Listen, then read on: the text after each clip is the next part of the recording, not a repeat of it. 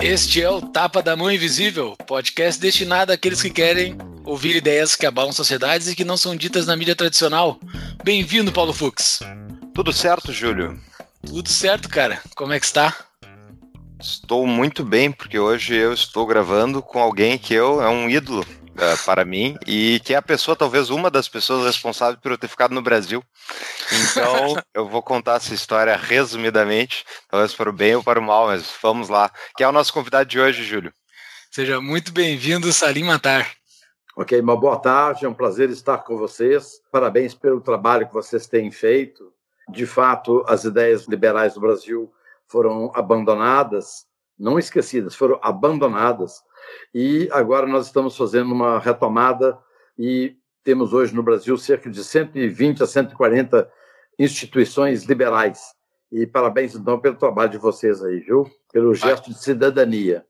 Bacana, bacana. Muito obrigado. Valeu, receber um elogio teu é, é simbólico e, e, e, dá bastante motivação. Acho que a gente fechou meio que uma tríade aqui, né, Fux? Acho hum. que os três principais fundadores de institutos lá do passado, Hélio Beltrão, Winston Ling, e agora a gente está com Salinha aqui, né? Acho que a gente fechou okay. os três principais, né? História brasileira. Falta o do. Quem é que fundou o Instituto Liberal do Rio de Janeiro? Você não. Ah, a gente vai falar, eu acho, Donald Stewart Jr., eu quero comentar com o Salim. Mas antes, então, para a gente começar nossa entrevista, Júlio, vamos para os nossos recados iniciais? Vamos. Momento, recadinhos únicos iniciais. 5, 4, 3, 2. Parem. Espera aí. Onde é que vocês pensam que vão? Hã? Hã? Então, Fux, esse episódio com o Salim foi excelente, cara. Isso é, um, é uma injeção de energia pra gente continuar o trabalho e para que todo mundo ao redor desse Brasilzão arregasse as mangas e entre junto também para espalhar as ideias da liberdade.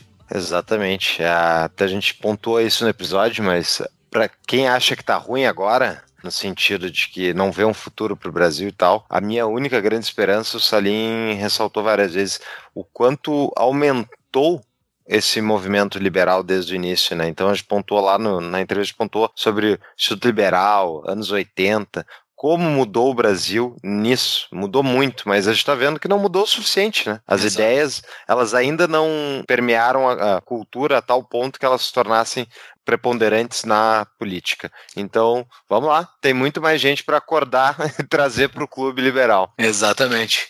Quem já acordou e está contribuindo para essas nossas ideias é a DBI Contabilidade. DBI Contabilidade é a nossa nova patrocinadora, que está no seu segundo episódio de patrocínio conosco, DBI. Seja muito bem-vinda. Quem quiser conhecer a DBI, entre no nosso site, estará lá o link diretamente para eles, para conhecer quais são os serviços que eles oferecem, Fux contabilidade de empresas de serviços, enfim, de tudo que é tipo, mas mais informações tem lá no site, assim como tem mais informações das nossas outras patrocinadoras. A gente colocou vídeos explicativos, enfim, com os sócios fundadores das empresas, apresentando elas. Então fica o convite. Mas a DVI está contribuindo para a gente espalhar as ideias da liberdade, mas você também pode contribuir. Entre no nosso apoia-se, apoia.se barra tapa do mão invisível, faça sua contribuição para ajudar o Tapa a espalhar as ideias da liberdade por esse Brasilzão todo. é, isso aí. Bom, pessoal, fora isso, comprem pelos nossos links da Amazon, tem nossos show notes, tem as novidades do, do Tapa nos canais do Telegram, os show notes estão no site do Tapa, tem a nossa livraria, artigos, cadastre seu e-mail no nosso site e nos siga no Instagram, Facebook, Twitter e YouTube. E para quem quiser ver então a entrevista, o Salinho é uma pessoa que gesticula bastante, então se quiser ver a, a entrevista dele no vídeo, tá lá no YouTube dá o joinha e clica aqui, eu não sei onde é que é, mas tá aí. aqui por baixo em algum é lugar. algum lugar não, não é youtuber profissional ainda. Tem que botar no meu currículo lá que eu sou youtuber agora. então tá, pessoal, vamos voltar pra entrevista. Pode partir sem problema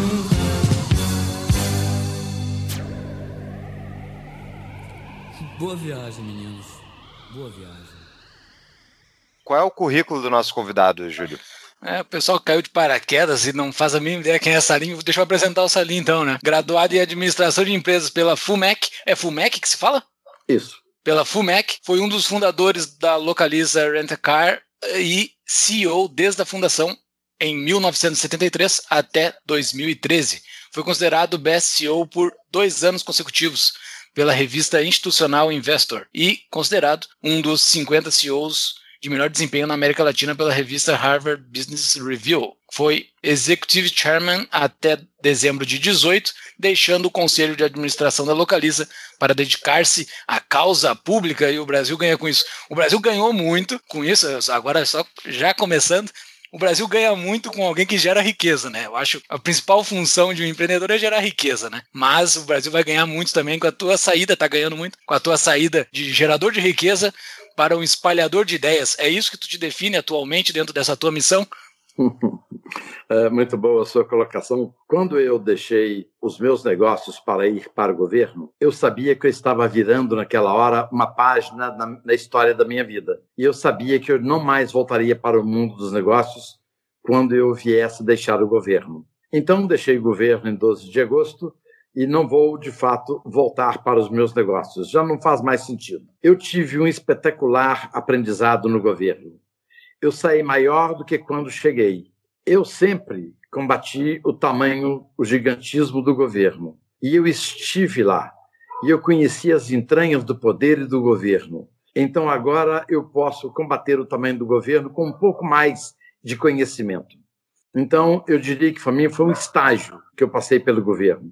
Claro que eu consegui, durante esses 19 meses, eu consegui vender quase 150 bilhões de ativos e reduzir em 84 empresas uh, o número de empresas que o governo detém de alguma forma. Porque quando eu cheguei ao governo, eu queria dizer para vocês que o Guedes falou comigo assim: olha, nós temos 134 estatais, vem cá, nos ajuda a vender essas estatais e tal. E logo no início eu descobri que não eram 134. Nós gastamos quase um ano para fazer um levantamento e encontramos 698 empresas nas quais o Estado ele é controlador, suas subsidiárias coligadas e investidas. E a semana passada descobri mais uma. Eu já nem estou no governo mais. Eu descobri que a Docas de Santos possui uma geradora de energia. Então são 699 empresas, ou seja, nós temos de fato um Estado empresário. Então, antes da gente até entrar na. Eu queria ir para tua trajetória profissional lá do início, até para comparar essa linha, o empresário, o empreendedor brasileiro de hoje versus o empreendedor, como tu foste lá no início, fundou uma empresa no auge da crise do petróleo e tal. Mas tem algum conceito de liberalismo ou coisa que tu viu diferente do que tu imaginava, do que tu tinha estudado quando tu esteve dentro do governo? Ou foi só, tipo, reforçou os pontos que tu já sabia? Esse dia eu estava vendo a revista Exame de 1989, eu falando sobre redução do tamanho do Estado e privatizações. Ou seja, parece que eu sou bem coerente há 31 uhum. anos, eu já falava isso aqui. Ah, o fato é o seguinte: o governo é um bicho completamente diferente de nós privados. O governo deveria ter a função precípua de servir aos cidadãos. E, de fato, eu vi testemunhei que o governo, o Estado, se serve dos cidadãos. Então, esse papel está invertido. E pude constatar também o tamanho do establishment instituído no Brasil nos últimos 34 anos, onde a social-democracia governou o Brasil. Então, tem um forte establishment montado, fruto desse trabalho. Uma coisa que eu gosto muito de brincar, porque às vezes, quando a gente faz uma pequena chacota, uma brincadeira, você grava mais essas coisas. Nós estamos no ano de 2020. Nós temos 11 milhões de analfabetos. Eu pergunto a vocês, o que que os sociais-democratas que governaram esse país por 34 anos não conseguiram sequer erradicar o analfabetismo? E eu dou a resposta. Sociais-democratas gostam de pessoas despreparadas, desinformadas, pessoas que são analfabetas ou analfabetos funcionais, ou pessoas que dependem do Estado, para que possam ouvir o discurso do canto da sereia deles e votar. Então, eles não têm interesse em tirar essas pessoas do analfabetismo. 34 anos de social-democracia, 11 milhões de analfabetos. Eu pergunto, a que, que esses governos vieram, então? Se a coisa mais digna para o cidadão é você incluí-lo na sociedade, alfabetizando-o. Então, isso são essas coisas que a gente encontrou muito no governo. Analfabeto, analfabeto mesmo, porque botando os funcionais nessa conta aí, o número se vai daí, né? Passa de 30 milhões. Exato. Não, e é interessante falar, né? Porque o analfabetismo Sim. deixa o cara completamente alheio a poder interpretar as realidades mais simples à volta dele. Mas se tu pegar um número que estão batendo muito ultimamente, é a quantidade de pessoas que não tem esgoto em casa, não tem esgoto. A, a, a, os sociais-democratas não conseguem entregar o básico que a sociedade ocidental já está entregando há mais de 200 anos pra, nos outros países. Todo mundo já tem esgoto em casa há muito tempo e no Brasil não tem. Eles não conseguem entregar e o cantinho da sereia vive batendo no ouvidinho deles ali, né? Em economia, nós aprendemos que governar é alocar recursos. Os sociais-democratas, eles são de centro-esquerda total, então, mas eles variam. A matiz é vermelha. Ou seja, um esquerdista mais light até o esquerdista mais extremo do PSOL e PT. Durante o governo do PT, que é um social-democrata, PSOL, PSDB e outros Sim. partidos, durante o governo do PT, se investiu cerca de 500 milhões fora do Brasil. Construímos o metrô de Caracas, hidrelétrica na Nicarágua, aeroportos na África, porto em Cuba, rodovias em Honduras. Então nós fizemos tudo isso em outros países. Então sociais-democratas eles chegam ao ponto de fazer isso, investir em outros países em vez de investir no próprio Brasil. Mas e tentando tentar fazer o advogado do diabo aqui. Tá, temos os petistas que são, enfim, o histórico criminal deles fala mais alto talvez do que qualquer outra coisa, mas a dúvida, será que não, não existe um elemento de, de simples, de tentativa de reforma? O governo FHC, por exemplo, incluiu as pessoas nas escolas, antes elas não estavam, então fizeram, houveram algumas melhoras graduais, né? será que não houve boa vontade da parte deles ou, eles, ou isso é simplesmente resultado das práticas, das escolhas intelectuais deles? Você disse a palavra correta. Os sociais-democratas, ao longo desses anos todos, eles fizeram sim algumas melhorias incrementais aqui, ali, acolá, mas não fizeram a transformação do Estado. Então, na realidade, eles desejam manter as coisas como estão. E nós temos, por exemplo, esse establishment. O que é o establishment? Gente, no último dia do Toffoli como presidente, ele deu uma canetada dando aumento para os juízes. Foi o último ato do presidente Toffoli. Eu pergunto, isso não é uma afronta à sociedade? Total, total. Num período de pandemia, onde existem restrições na sociedade e número de cidadãos desassistidos, e se dá aumento para a classe mais privilegiada, que são as pessoas do judiciário. Então, o que aconteceu durante esse, esse período da social-democracia? Houve sim alguns incrementos pontuais, houveram, mas o que teve mesmo foi o fortalecimento do establishment. O judiciário cresceu e hoje está empoderado. O Congresso, o Executivo, servidores públicos, militares e até um tanto de pessoas transvestidas de empresário com CNPJ que estão nas tetas do Estado, como vocês viram na Operação Lava Jato. Eles também fazem parte do establishment. Sim. Então, esse establishment se fortaleceu muito. Só para vocês terem uma noção, o Reino Unido gasta com funcionalismo 9,5% do PIB. Os Estados Unidos, 10% do PIB. Brasil, 13,7% do PIB. 13 milhões de servidores. Então, com isso, nós estamos alocando recursos em servidores públicos, do qual servidor é igualzinho advogado, igualzinho empresário, igualzinho engraxate. Tem o ruim, o bom e o ótimo. É igualzinho em qualquer profissão.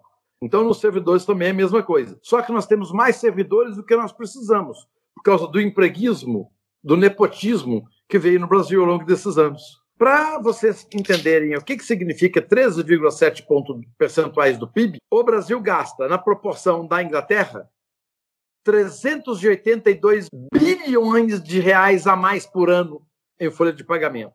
O que, que significa 382 bilhões por ano?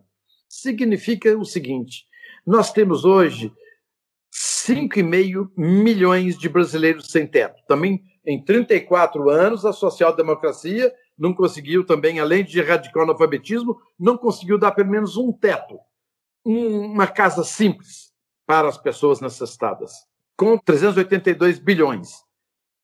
Em dois anos, nós construiríamos 5 milhões e meio de residências. Essas residências poderiam ser dadas gratuitamente para as pessoas. Ainda sobrava dinheiro para poder melhorar a qualidade, por exemplo, da segurança brasileira. Comprar coletes à prova de bala para os nossos policiais, melhor armamento, melhores viaturas, notebooks, treinamento, ou melhorar a qualidade da merenda escolar, remuneração dos professores na base da meritocracia. Enfim, podia ter sido feito muita coisa com isso, mas optaram os governos que antecederam Bolsonaro a ter o establishment fortalecido. E o establishment, de fato, foi fortalecido. E mais chama a atenção de vocês que o Brasil nós tivemos, nós temos tido alguns azares ao longo da história. Perfeito? Hoje, se você me perguntar, por exemplo, o primeiro golpe foi o golpe da República nós éramos um país monárquico e teve um golpe. Seguimos, seguimos invicto aqui, desculpa te interromper, Salim, mas todos os nossos convidados concordam que a proclamação da República foi um golpe, todos, então seguimos invicto. É isso mesmo, foi um golpe. E isso não é tratado nos livros de história como um golpe. Ou seja, a história sempre é contada pelos vencedores do jeito que eles acham. Então, o Brasil teve uma Constituição em 88 que denominaram a social-democracia, a esquerda, denominou de. Olha que nome bonito. Constituição Cidadã. Cidadã. Olha que nome bonito. Eles são muito bons de nome. Por exemplo, Exato. a social-democracia deseja instituir o estado do bem-estar social. Olha que maravilha. Quem que não quer o estado do bem-estar? Todos nós queremos. Então, os sociais-democratas gostam muito dessas frases de efeito. Mas fica apenas na frase de efeito. Como estado do bem social, do estado do bem social, se hoje nós temos 11 milhões de analfabetos? Então, voltando ao assunto, a nossa Constituição foi feita num clima de revanchismo. A esquerda contra os militares que evitaram o comunismo no Brasil. E também um clima de populismo para obter votos das massas. E fizeram a Constituição de 88, que chamaram de cidadão. O azar nosso foi tanto que essa Constituição feita pela esquerda foi feita um ano antes do Muro de Berlim cair. Tivesse a nossa Constituição sido feita depois da queda do Muro de Berlim, teríamos uma Constituição mais aberta. Então, nós também carregamos muitas mazelas da nossa Constituição. Por exemplo, a esquerda adorou colocar na Constituição mais de 70 direitos do cidadão, mas menos de 10 deveres. Hum. Então, é, ela foi usada, ela foi usada, não foi uma Constituição é, madura que o Brasil precisava. Ela foi usada pelos sociais-democratas e pela esquerda, de forma que ficou uma coisa meio, meio esquisita. E hoje o Brasil é refém dessa Constituição, e essa Constituição gerou o establishment forte desse jeito, que você viu, por exemplo, o seguinte: o Supremo Tribunal Federal julgou há dois meses atrás, ainda quando estava no governo, porque o governo decidiu o seguinte: iniciativa privada, você pode reduzir carga horária e reduzir salário para você não demitir pessoas.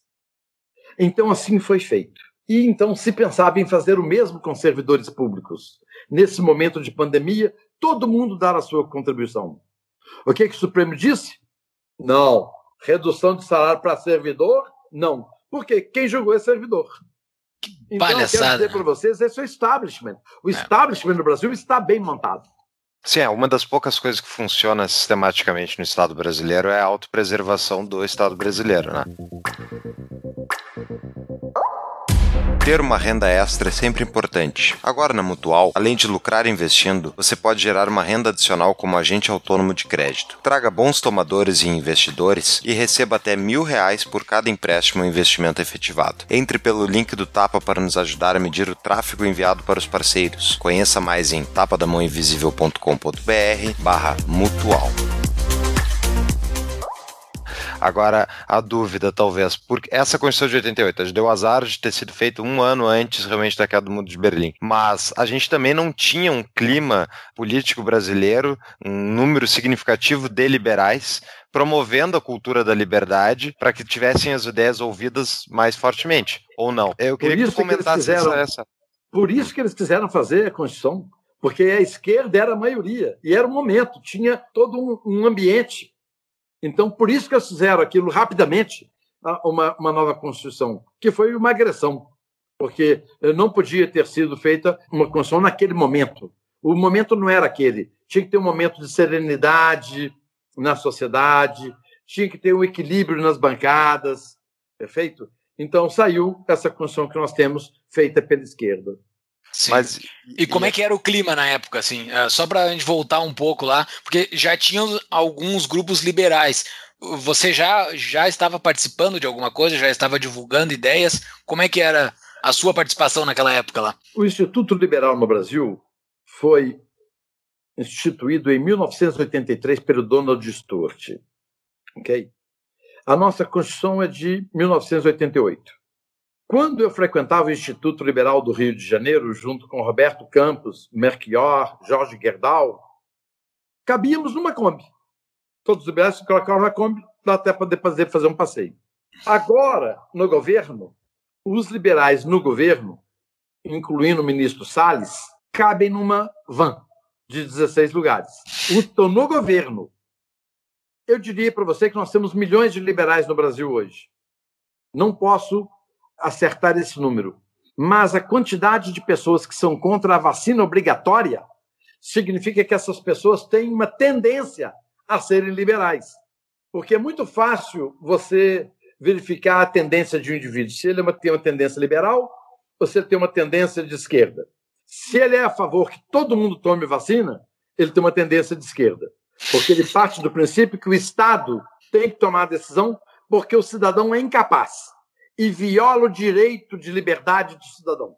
Então, esse cara é de tendência de esquerda. Se o cara é a favor do voto obrigatório, também é de tendência de esquerda. Já o liberal pensa o seguinte: olha, eu quero ter o direito do voto, mas eu voto se eu quiser. Moral da história: a legislação obriga o indivíduo a votar, dá 30% de voto nulo e branco. Então, isso é um protesto. Não, eu queria ficar em casa, eu não, não quero votar. Então, por essas pequenas coisas, você vai verificando quando o indivíduo tem uma tendência liberal ou uma tendência de esquerda. E o melhor de tudo no momento é você conhecer, por exemplo, uma pessoa vegana. Se o vegano, eu respeito o vegano e eu respeito também os carnívoros. Se o vegano aceita que o vizinho dele come um bife de picanha, ele é um sujeito de tendência liberal. Mas se o vegano não aceita que o vizinho dele come um bife de picanha, sim, esse vegano tem tendência a ser de esquerda, porque ele acha que todo mundo tem que pensar como ele. Que é o caso da discussão do desarmamento e porte de armas. Sim. O liberal acha o seguinte: usa arma quem quer, compra arma quem quer. Já o de esquerda, não, não, ninguém pode ter arma. Então, é, é, olha como que é diferente. Ou seja, o indivíduo de esquerda ele não consegue conviver com a pluralidade de ideias e com alguma coisa diferente do que ele pensa. Então, isso é esquerda. Já o liberal, ele convive naturalmente com todas as ideias, sabe? Sim. É diferente. Então, isso é muito fácil. E depois que eu fiz esse teste, muita gente me passaram mensagens dizendo é isso mesmo, eu não sabia, eu sou um liberal sim. Boa. É. E, e, tem, e tem uma tendência de melhora? De 88 para cá? Ah, boa pergunta. Para ser sincero, uh, eu acredito no futuro do Brasil. Okay. Hoje nós temos no Congresso uma bancada do Novo com oito deputados, sendo um deputado federal top que se chama Marcel von Hatten. Todos são muito bons, todos eles. Mas o Marcel Van Hatten é um político de destaque. Então, o Congresso com a bancada do Novo é melhor do que sem a bancada do Novo. Então, é melhor hoje do que era no passado. O que nós temos que fazer é eleger mais liberais para as câmaras de vereadores, para prefeituras, governos estaduais, deputados federais, senadores. Nós temos que fazer isso. Porque à medida que nós colocamos mais liberais no governo, vai ficar mais fácil, mas nós ainda somos muita minoria. E nós, então, não conseguimos emplacar os nossos projetos claramente. Eu queria justamente pegar esse comparativo lá, vendo num dos vídeos que tu comentaste que o Og Leme foi uma grande influência para ti. Esses liberais clássicos, enfim, vários deles já faleceram, mas que eles foram o início do movimento liberal brasileiro. Vocês imaginavam que, tipo, hoje, a terceira fase, digamos assim, que teria esse crescimento ou já imaginava que poderia ter acontecido antes? Que, que é mais esse pessoal mais velha guarda ainda, como é que eles viam o futuro das ideias liberais do Brasil? Porque hoje tem muito liberal que está desesperado, né? Então, até para dar um contexto para eles. O que aconteceu com o Instituto Liberal do Rio de Janeiro foi a tendência do liberalismo no Brasil foi mais ou menos uma cópia do que aconteceu na Inglaterra. Hayek escreveu o livro Caminho da Servidão e disse antecipadamente tudo o que ia acontecer com a Inglaterra com do excesso de Estado. E acertou em tudo. Então, Anthony Fisher, que era um piloto da Royal Air Force, um piloto de sucesso que abateu muitos aviões inimigos, ele, no pós-guerra, abriu uma granja e foi um empresário médio de muito sucesso da Inglaterra. Então ele estava indignado para onde a Inglaterra estava indo. Ele procurou Hayek falou: Hayek, eu vou me candidatar eu vou entrar no Partido Conservador e eu vou lutar para que a Inglaterra não continue sendo tão estatizante assim. Hayek, muito educado, fala leve, macia, colocou a mão no ombro de Tony Fisher e disse: Tony, não faça isso. Não vá para a política. Abra um instituto liberal e difunda as ideias liberais. Assim, Tony Fisher fez abriu o Institute of Economic Affairs e começou na Inglaterra a propagar o ideário liberal. Nos bancos do Institute of Economic Affairs, frequentou uma jovem, inteligente, loirinha, que veio a ser a primeira-ministra da Inglaterra, Margaret Thatcher. Então, aqui no Brasil, nós achávamos que numa certa hora a gente tinha que ampliar os nossos institutos, que passaria alguém pelo nosso instituto que chegaria lá. Naquele momento em que Thatcher chegou, simultaneamente Reagan assume nos Estados Unidos. E Reagan era calçado, ele era apoiado por institutos liberais. E teve até como assessor dele Friedman. Então, essa revolução aconteceu corretamente nos Estados Unidos e na Inglaterra. Não tinha que ser na França nem no Brasil nem na Argentina, nem na Tchecoslováquia. Era nesses dois países que tinha que acontecer. E aconteceu uma grande transformação nesses dois países. A maior potência do mundo e a Inglaterra, que era a terceira, quarta maior potência do mundo. Então, nós aqui no Brasil, nós inclusive tivemos aqui um, um liberal, se chama Henry Maxud, ele tem uma proposta de uma Constituição brasileira muito bom, e o Henry Maxud foi um precursor das ideias liberais no Brasil também. Ele trouxe Hayek duas vezes ao Brasil. Então, a gente imaginava que os nossos institutos fossem crescer e que a gente ia conseguir disseminar essas ideias rapidamente. Mas a mídia não ajuda muito. Nem ajudou muito as editoras, porque nós tivemos que nós pagar do nosso próprio bolso a edição de livros, porque as editoras ou policiavam ideologicamente impressão de livros ou não queriam arcar com risco. Então a gente tinha que nós produzimos os livros, traduzíamos, levávamos e garantíamos a tiragem da gráfica. Hoje, na hora que eu vejo a quantidade de institutos de cunho liberal no Brasil, eu vejo que valeu a pena, que as sementes germinaram e estão germinando. Só que está acontecendo isso geometricamente. Quando Bolsonaro, enquanto candidato, falou sobre um pouco de liberalismo, e ele é um conservador, e o Guedes, na política econômica liberal, teria no Brasil uma chance de, pela primeira vez na história do Brasil, uma união de conservadores e liberais. Então, claro que eu me motivei, o Paulo Weber se motivou, outros se motivaram e fomos para o governo. Porém, as coisas, o governo não tinha a maioria do Congresso, então não passa nada, não passa nada. Ele não entrou no Toma lá da cá, não passava nada. Vou dar para vocês um exemplo. A Casa da Moeda era para ser vendida, então o presidente me delegou vender a Casa da Moeda, dentre outras empresas, para vender a Casa da Moeda, que é um monopólio de cunhar moeda e imprimir nota, tem que quebrar o monopólio. E para quebrar o monopólio, lei. Então eu fui ao Congresso, conversei com o presidente das casas, Senado e Câmara, procurei o melhor time, de acordo com eles, e entramos com a medida provisória 902, quebra do monopólio da Casa da Moeda. Passaram-se três meses, caiu o MP. Caiu significa o seguinte: o Congresso disse, ô Salim, Guedes, Bolsonaro, esquece, tá? Não vai vender a Casa da Moeda. Nós somos eleitos pelo povo, somos a maioria, não queremos que venda. Acabou. Para vocês verem que o legislativo tem força. Ainda que o presidente fosse um grande liberal, não conseguiria. Como, por exemplo, a reforma administrativa. A reforma administrativa idealizada pelo Paulo Ebel era outra coisa. O que veio aí é uma reforma administrativa capada, preservando os privilégios dos atuais servidores públicos.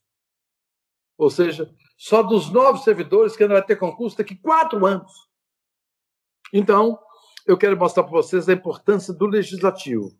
E graças à grande quantidade de liberais no Brasil, por exemplo, hoje no Partido Novo tem uma grande quantidade de pessoas que são oriundas dos institutos IGE, IFL e outros institutos liberais. Então, os nossos institutos estão se transformando num celeiro para partidos políticos. Nós temos o Bruno Souza, deputado estadual de Santa Catarina. Sim. Não está no novo, está no outro partido, mas ele é um Ele liberal. foi para o novo. Ele foi para o tá novo. novo. Ah, entrou ele, no novo agora? Ele entrou para o novo agora. Ok. Então, eu quero mostrar para vocês que o nosso trabalho já está surtindo efeito. Mas o sonho mesmo é ter a maioria do Congresso de liberais e ter também o presidente da República liberal. Aí daí... junta a fome com a vontade de comer. Daí vai, daí o valuation no Brasil só vai, só vai pra cima. A bolsa vai a 200 mil pontos. Mas passa disso.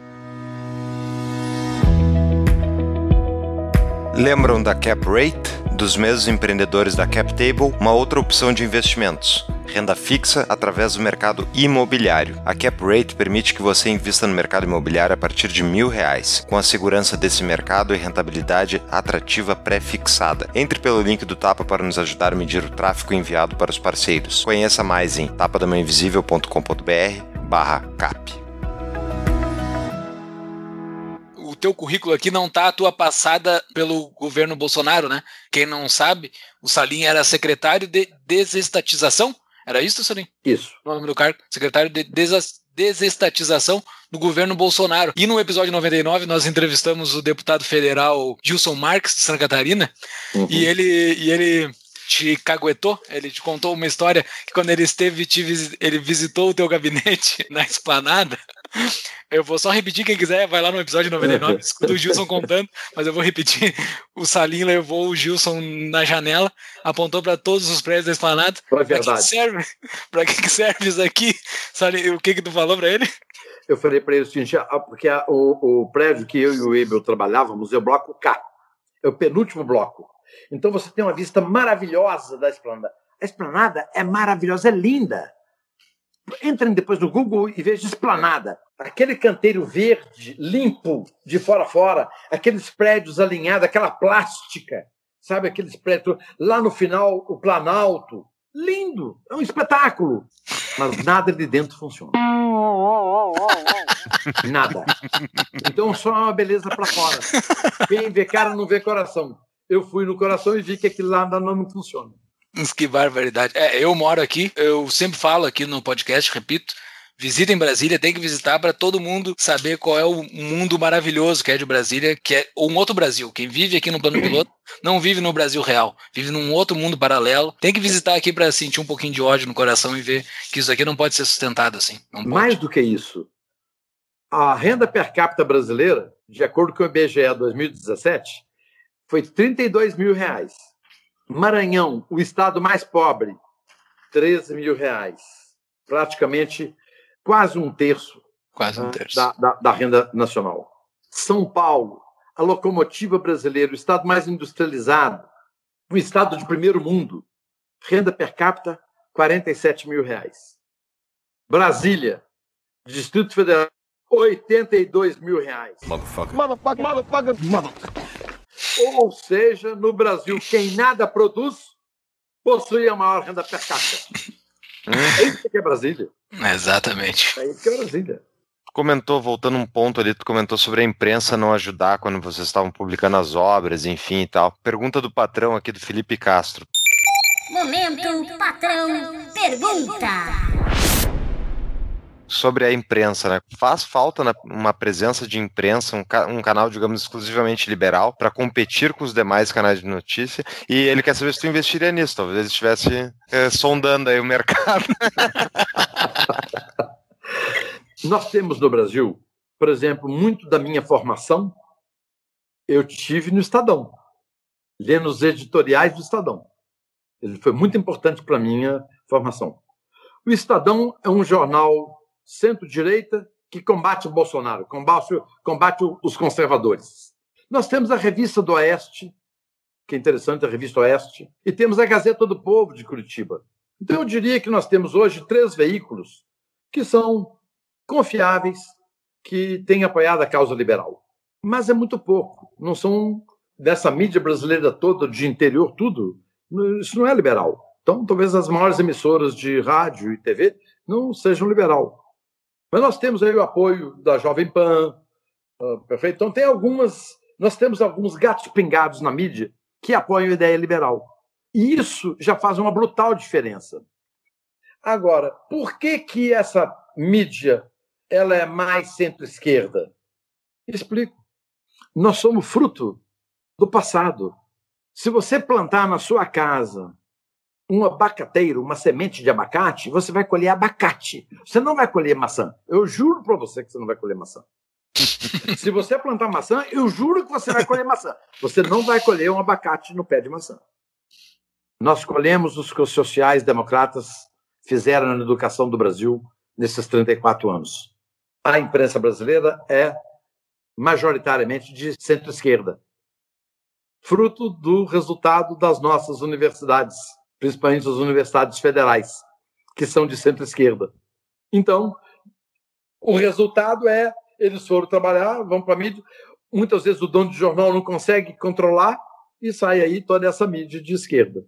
Nós temos hoje um canal que é o CNN, lá nos Estados Unidos é o canal centro-esquerda, democrata, mas não temos aqui a Fox, seria o canal centro-direita, espetacular. Então a Fox é um big canal, nós não temos a Fox aqui no Brasil. E agora eu, queria pescar aqui na parte final da entrevista em relação ao comparativo para o empreendedor. Tá? Eu, Júlio, a gente está aqui empreendendo, tem outros negócios. Tu falaste muito em outras entrevistas, vou colocar na show notes a sua entrevista no Instituto Mises Brasil, a do almoço grátis também, vão ter outras ali, o conteúdo sobre o Salim. Agora, eu queria perguntar, começou a empreender na época justamente que deu o choque de petróleo, foi quando tu abriu uma locadora de veículos, né? Hoje a gente está no meio, enfim, resquícios ainda rolando, uma pandemia, o Brasil com endividamento maciço, todo esse clima horrível, tudo isso que a gente já sabe que, tá, que não tem como. Vale a pena empreender no Brasil? Vale... Ah, e deixa eu contar rapidamente a história. Em 2011, eu fui ver uma palestra sua na Anshan de Porto Alegre. A sua palestra atrasou em duas horas por causa de um problema de voo e todo mundo ficou esperando tu chegar. E naquela tu veio e foi sensacional, uma baita palestra. E na palestra tu me convenceu a ficar no Brasil, porque tu falou assim: eu estive na Suíça, resumindo, a Suíça tava, o canteiro tava, o meio-fio tava pintado, os vidros estavam limpos, estava tudo no lugar, estava tudo arrumando. Agora olhem para fora, o Brasil tem tudo por construir. Você não tem o que fazer na Suíça, tem que fazer aqui. Só que daí vai lá empreender e tu encontra o Brasil, tu não consegue empreender muito fácil, porque É não basta o mercado, é o governo vem e te atrapalha de tudo que é maneira. Mercado de trabalho, ah, impostos, tudo isso. Então, vale a pena, tu daria o mesmo conselho hoje para mim? Sim. De fato, eu, eu estu... minhas três filhas estudaram na Suíça e eu ficava surpreso porque de manhã cedo eu queria ler o jornal e eu abri o jornal. Então, eu abri o jornal e a maior notícia, headline: pescado hoje no lago o maior peixe dos últimos 11 anos. Essa é a matéria do jornal. Segundo, show de blues, não, dessas músicas americanas, não é blue, jazz. Country. Show de jazz na praça, tal, tal, tal. Era chato ler o jornal. Entendeu? Aqui no Brasil é, é divi- divertido. Empresário algemado, é político algemado. Aqui é muito mais interessante. Então eu vi que a Suíça realmente muito certinha e minhas filhas estudaram lá, então eu frequentei muito Lugano, onde a minha, a minhas filhas estudavam. O que aconteceu com empreendedorismo no Brasil, eu vou dizer para vocês. Eu comecei a empreender 46 anos atrás, quando eu era comecei o meu negócio. Eu encontrei todas as dificuldades possíveis, que até hoje continuam a maioria delas. Naquela época tinha inflação, taxa de juros elevado, emaranhado tributário, emaranhado trabalhista, excesso de carga tributária, a quantidade de licenças. Hoje continua tudo sendo a mesma coisa, com duas diferenças: que a taxa de juros hoje é mais civilizada e que tem a lei da liberdade econômica que simplifica um pouco a vida do empreendedor. Mas eu acho, eu acho, eu acho que naquela época os sociais-democratas falaram assim: ah, esse empreendedor pode virar amanhã um grande empresário. Vão dificultar a vida dele. Então, como os sociais-democratas não gostam de capital, de empresário, de lucro, então fizeram inconscientemente, subliminarmente. Não sabiam, mas eles colocaram todos os empecilhos na vida dos empreendedores que poderiam se transformar amanhã em grandes empresários. Como eu, que comecei com seis Fuscas usados e tem hoje 490 mil Fuscas, 490 mil carros. Então, a social-democracia não tem interesse, porque aí vai gerar emprego, riqueza, vai crescer, educação, nós vamos perder as eleições. Porque eles ganham as eleições normalmente quando existe o caos, quando as coisas estão muito ruins. Por isso que sempre a esquerda quer colocar fogo no circo, a esquerda quer fazer lockdown, a esquerda quer prejudicar tudo, não quer que volte às aulas. Então a esquerda recebe voto no seu canto de sereia quando as coisas estão ruins. Por isso que eu acho que empreender no Brasil, nunca o governo olhou com muito cuidado.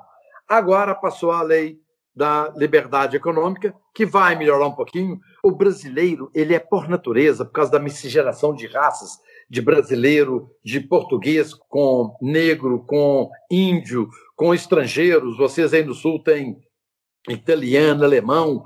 Aqui em Minas e São Paulo nós temos uma grande quantidade de libaneses, poloneses. Enfim, o fato é houve uma miscigenação de raça no Brasil. Espetacular, espetacular. O Brasil tem a segunda, a, a maior colônia japonesa fora do Japão, a maior colônia libanesa fora do Líbano, a maior colônia italiana fora da Itália. Tudo é o Brasil. Aliás, da Itália é a segunda maior colônia, maior é os Estados Unidos. Então, o Brasil é, houve essa miscigenação de raça espetacular. Show! Não existe racismo no Brasil, mas a esquerda quer fazer crer que existe racismo no Brasil para que ela ocupe espaço, manchete, mídia. Então, esse produto brasileiro de hoje, que é a soma de todas essas diferentes nacionalidades que aqui vieram em busca de empreender e construir o país, gerou um produto altamente empreendedor. O brasileiro é empreendedor.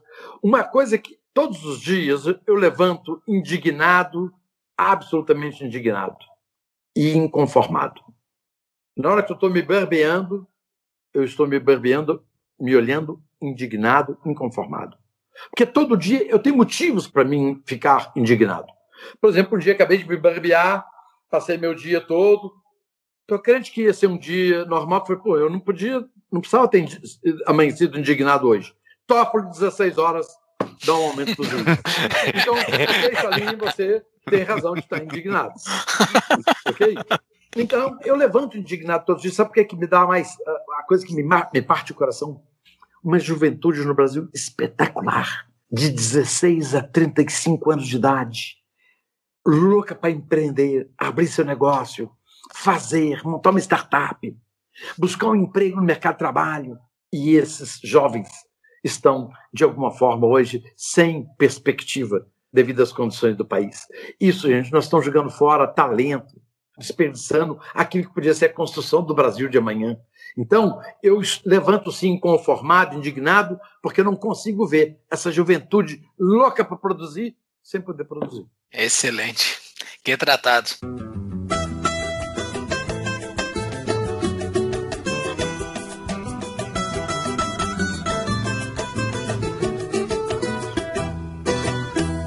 Ele vai subir novamente lá no morro, apertando mão em mão, pedindo voto de novo. A rapaziada já sabe que é o ladrão do dinheiro. A minha história, a gente estava falando antes de começar aqui, eu te conheci pessoalmente quando foi fundado o IFL Brasília, aqui que eu sou um dos fundadores. Lá naquela época tu não estavas ainda no governo, estava quase indo ali, e daí acabou indo meses depois. E daí tu anunciou, não, nesse momento eu vou ficar um pouco fora dos institutos, eu vou ficar dedicado ao governo, vou ficar. Daí aconteceu agora meses atrás o movimento da tua saída do governo e lá no fim da reportagem lá que eu li, o meu objetivo é voltar para os institutos. Eu, eu ainda faço parte da diretoria do IFL, fiquei louco de faceiro, porque ainda bem que o Salim vai voltar porque precisa de braço para tocar os institutos. Quais são os teus planos, Salim? Pode abrir para nós, hein? Sim. Na realidade, quando eu deixei os meus negócios em dezembro de 2018, eu sabia e eu disse para os meus sócios que eu não voltaria mais para o mundo dos negócios. Ali era uma página virada da minha vida. Perfeito? Então eu fui para o governo, fiquei 19 meses, aprendi muito. Foi espetacular a minha atitude de ter ido para o governo. Não queira fazer um debate comigo sobre o governo, porque eu estive lá. Então eu sou mais preparado hoje. Então, ao sair do governo, primeiro foi bom eu não voltar para o mundo dos negócios. Por quê? Porque eu vi que o processo de sucessão que eu fiz das empresas foi robusto. E as empresas continuaram crescendo e bombando. Vocês estão vendo aí as notícias hoje na imprensa sobre a minha companhia. Então, ou seja, houve um processo de sucessão robusto. Isso envaidece qualquer executivo, qualquer empreendedor, quando você faz um processo de sucessão. Então, para mim, foi ótimo. E então, eu estou muito tranquilo com o tempo e vou me dedicar, vou dedicar meu tempo à disseminação do ideário liberal no Brasil. Então, tenho conversado com três institutos por semana, conversado profundamente em que pé que está, como é que está a situação financeira, perspectivas, qual o planejamento estratégico, objetivos, conversando tudo estou conhecendo para me formar uma ideia de como eu devo ajudar e como eu devo, vamos dizer, mergulhar na causa liberal daqui para frente. Então, faço isso com muito gosto, muito prazer, apoiado pela minha mulher, apoiado pelas minhas filhas. A minha mulher e as minhas filhas passaram todas pelo IFL, então é, é de casa, também desde pequenininha, almoçando e jantando comigo, fim de semana comigo. Vendo eu falar mal de governo, claro que ia ser liberal. Né? Então, é, vou dedicar, com o apoio das minhas filhas e da minha esposa, à difusão do ideário liberal. Tenho conversado muito com Paulo Ebel, com o Hélio Beltrão, com Rank Políticos. Estou selecionando uma série de instituições para verificar como que eu poderia, de alguma forma, contribuir. E eu me sinto feliz, sabe por quê? Eu estou numa condição hoje, e agradeço muito a Deus por isso, porque hoje nós não temos um Roberto Campos. Nem eu pretendo ser um Roberto Campos. O herdeiro de Roberto Campos deveria ser o ministro Guedes. Ele que seria, vamos dizer, hoje para nós no Brasil. Quem que é a nossa referência liberal? Ministro Guedes, ok? Eu sou apenas um apóstolo do liberalismo. E quero ser um apóstolo. Eu não tenho vaidade de ser presidente disso, daquilo, de ser diretor disso. Não tenho nenhuma. Não, não quero ir para partido político, não quero me candidatar a nada. Eu quero difundir o ideário liberal, principalmente junto à juventude. Então, isso vai me trazer muita alegria e eu vou ficar muito gratificado de continuar esse trabalho que eu interrompi numa certa fase da minha vida, enquanto eu era empresário, eu interrompi numa fase, porque, eu não sei se você já viu a história, eu, aos 16 anos de idade, eu li Adam Smith. O meu professor, eu sou um privilegiado. Exato. Em Oliveira, Minas Gerais, o meu professor, o doutor, A Riqueza das Nações. Por seis meses, era o livro nosso de estudo. eu tinha 16 anos de idade. Então, eu sou um privilegiado. Deus escolheu assim: ó, você é aqui em Oliveira, onde o Salim vai estudar. Depois, aos 17 anos, eu vim para Belo Horizonte. um colega lendo uma revista. Eu falei, "Ah, depois você me empresta essa revista? Falou, ok. Três dias depois ele jogou a revista na minha e falou, tá aqui a revista, pode ficar com ela. Era a revista Visão, que hoje se chama Exame, que foi comprada do Henry Maxud, foi comprada pelo Grupo Abril. E eu folheando a revista à noite, tinha um título inusitado. O Caminho da Servidão, Friedrich Hayek. Então, a revista Visão ia trazer em três números, oito páginas em cada número, um extrato do livro. E eu li Hayek aos 17 anos de idade. Gente, eu sou abençoado por Deus. Como é que ele coloca Adam Smith na minha vida aos 16 e Hayek aos 17? Aí depois eu fui empreender, que meus negócios dando duro, até 1986. Esqueci a ideia liberal e estou trabalhando, crescendo meu negócio. Meu período de empreendedor, de empresário. Em 1986, eu gosto muito de hipismo e eu fui num campeonato de hipismo à noite em Belo Horizonte. E lá conheci o empresário Jorge Gerdau. Então nós choramos mutuamente um no ombro do outro, as mazelas do Brasil, tudo de mal a pior, sabe? A inflação daquele jeito, taxa de juros, tinha decretado a moratória, tudo ruim. E ele falou assim: eu vou mandar um livro para você que eu acho que você vai gostar. Uma semana depois eu recebo um livro dessa grossura. Quem é John Galt? De Ayn Rand. Falei, nossa, mas que livro grosso, como é que eu vou ter tempo para poder ler esse livro e tal? Comecei a ler o livro, em duas semanas eu ligo para o Jorge. Jorge, espetacular. É como se Ayn Rand estivesse aqui no Brasil escrevendo o que é o Brasil. E ele, então, nós conversamos, ele falou assim, você não se junta a nós? Eu falei, a nós quem? Ele falou, nós, eu, Donald Sturt, que fundou o Instituto Liberal do Rio de Janeiro, Merchior, Roberto Campos, Og Leme. Então, aí que eu fui comandante, então me juntei ao Instituto Liberal em 86 e comecei a dedicar um tanto de tempo aos institutos liberais, mas agora meu tempo praticamente é quase exclusivo para os institutos. Então eu tive uma sorte na minha vida. Claro que eu sou liberal de nascimento, porque eu sou descendente de Fenício. Fenícios são mercadores que gostam de mercados livres.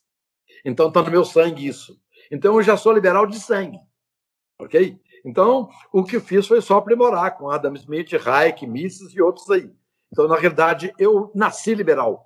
E mais ainda, como eu trabalhei com meu pai no comércio, meu pai tinha um comércio, desde os sete anos de idade, oito anos, eu trabalhei com meu pai. Hoje, meu pai seria processado e eu não teria aprendido o que eu aprendi com meu pai dos sete aos 13 anos. Meu pai faleceu aos 13 anos de idade e eu assumi como um arrimo de família e eu assumi os negócios do meu pai aos 13 anos de idade. Se eu não tivesse trabalhado com meu pai por causa dessa legislação esquisita que nós temos, que menor não pode trabalhar, meu pai teria morrido e todos nós tá, estaríamos talvez na rua mendigando dinheiro. Essa legislação de menor não poder trabalhar é uma afronta à família. Eu, como pai, decido se meu filho trabalha ou não. Você, Estado, não pode definir se meu filho trabalha ou não. Não é da sua conta e da sua competência. Cuide da segurança, cuide da saúde, cuide do saneamento. Vai cuidar da coisa que você tem que cuidar. Deixe que eu eduque meu filho. Então, eu, por trabalhar no comércio com meu pai, quem está no comércio normalmente também é liberal. Porque Exato. sabe o que é a carga tributária, fiscalização, as licenças, corpo de bombeiro, alvará. É uma loucura. E você fica com raiva do Estado. Uhum. Então, eu, inclusive, queria fazer uma confidência rápida antes do nosso tempo acabar: o seguinte. À vontade. A vida inteira, como CEO da minha companhia, eu sempre julguei que os nossos maiores problemas eram os nossos concorrentes. Sempre julguei. Pá, concorrente A, concorrente B, concorrente C, mais 8 mil concorrentes de guerrilha no Brasil. Esse é meu maior problema. Aí eu saí de CEO e fui ser presidente do conselho. Aí eu pude perceber de fora da floresta quem era o meu maior inimigo. Não eram os meus concorrentes, coitados. Eles eram como nós, sobreviventes. O nosso maior inimigo é o Estado, o governo. Esse sim que foi o maior problema na minha vida. Congelaram meus preços. Eu, eu tive que trabalhar com prejuízo porque congelaram meus preços. Perfeito? Entraram com depósito compulsório quando eu comprava gasolina, eu comprava carro, invadiram a privacidade do meu negócio, quebraram a Constituição, rasgaram a Constituição e não podíamos fazer nada. Então hoje eu sei que o grande problema na minha vida empresarial sempre foi o Estado, o governo. Nunca foram os meus concorrentes, coitados, não foram eles.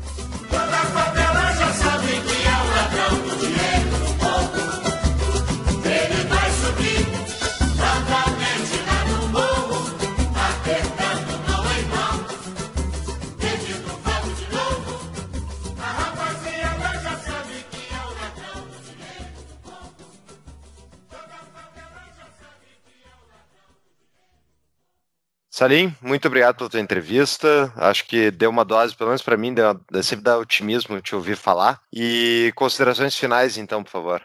Parabéns pela atitude cidadã de vocês estarem buscando esse tipo de mensagem para a sociedade. Cada cidadão que tem contato com as ideias liberais, ele rapidamente se transforma num liberal. Essa é a nossa experiência. O que não chegou para eles foi a devida e correta informação sobre o que é o liberalismo. A melhor forma de dizer o que é, o liberal, o que é a esquerda é o seguinte: o liberal parte do princípio que o cidadão é capaz de tomar suas próprias decisões. E a esquerda acha que não. Para ele comprar uma cibalena na farmácia, ele tem que ter uma receita médica. Essa, em síntese, é a diferença entre liberais e esquerdistas. Então, o terreno é fértil. Parabéns, sucesso, continue em frente, contem comigo. Muito obrigado. obrigado. Dicas de livro, o Salim já deu várias no decorrer do episódio. Gostaria de dar mais alguma dica de livro, Salim? Sim.